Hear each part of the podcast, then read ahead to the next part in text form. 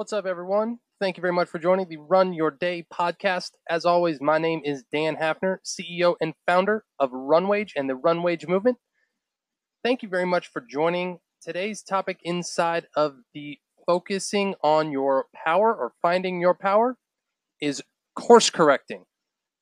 Sit back, relax, and enjoy the show.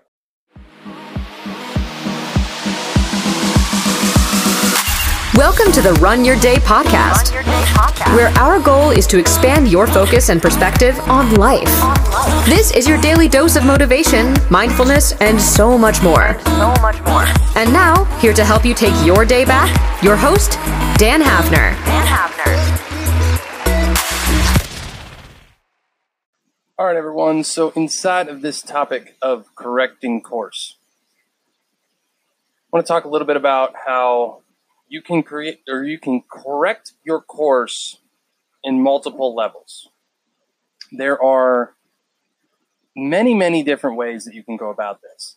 But really, the underlying thing here is that change is necessary, right? They say, and the more things change, the more they stay the same. And I never really understood what that meant as a kid. And now I've come to realize that it's just, you know, things change all the time. And that's how they stay the same. Things are always constantly changing. And if you always go into something with an expectation of how it's going to happen, you're more than likely going to be disappointed. You know, I've done this a lot in my life where I've gotten into a routine, you know, a daily habit, and things just start happening the way that I believe they're supposed to happen. And then eventually it stops working.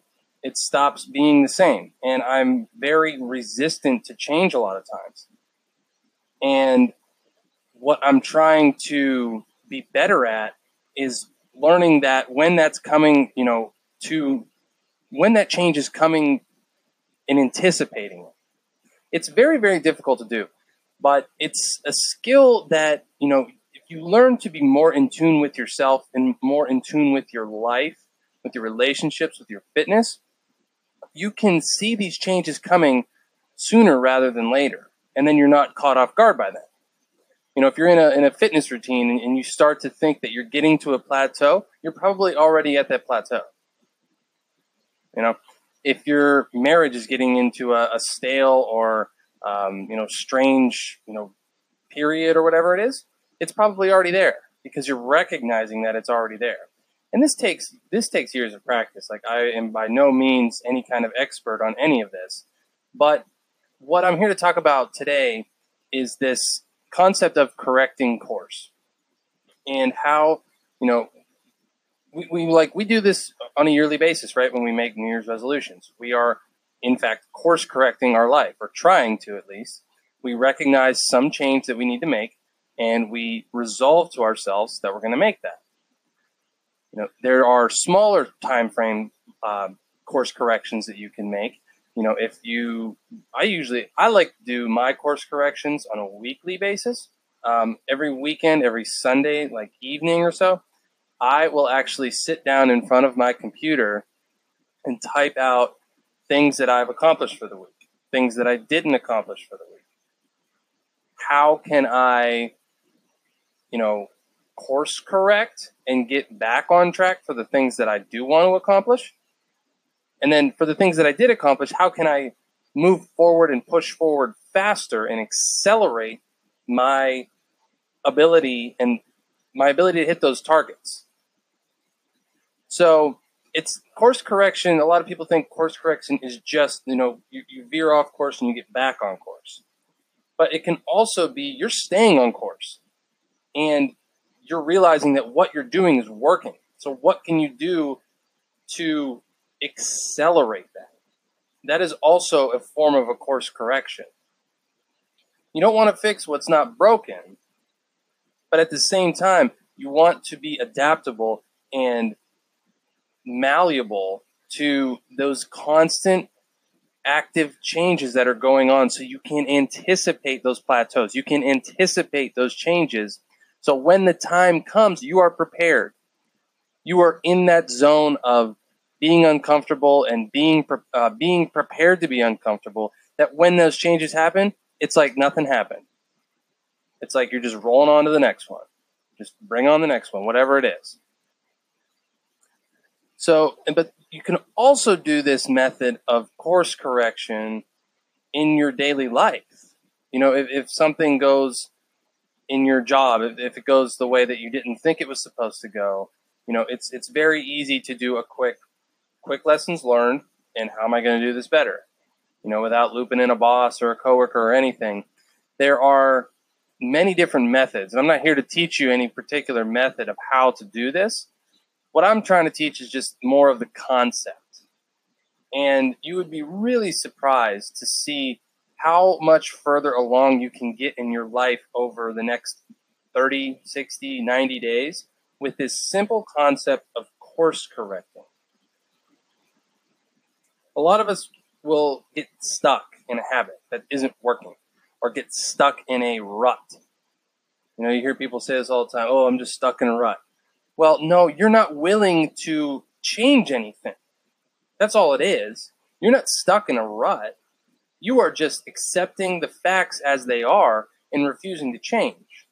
That's really all it is. So, the next time you hear somebody say that, or you find yourself saying that to yourself, realize that no, you're not really stuck in a rut you are just not moving. You are not adapting. You are not forcing yourself to change. Because circumstances are circumstances. Like you can't control anything. You can't control the weather. You can't control what happens in life.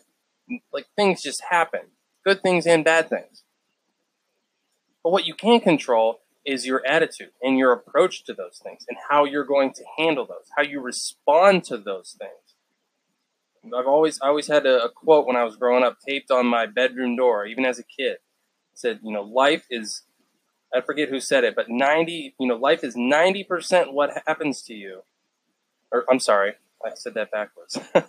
life is ten percent what happens to you. Ninety percent how you choose to respond to it.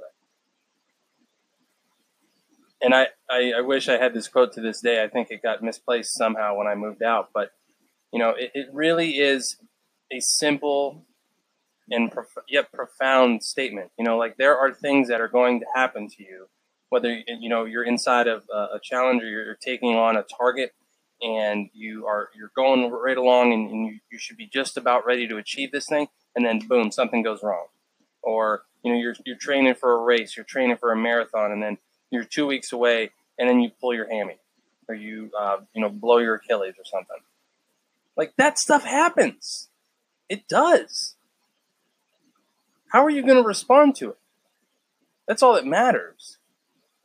What happens is a fact. Like it is ir- it is irrevocable, it is unchangeable. It is the past. That you cannot change it. What you choose to do in response to that, to correct your course, get back on track, is 100% up to you. That is what you can control in life. Those are the things you need to focus on. Those are the things that you need to put more and more effort into if you want to get places.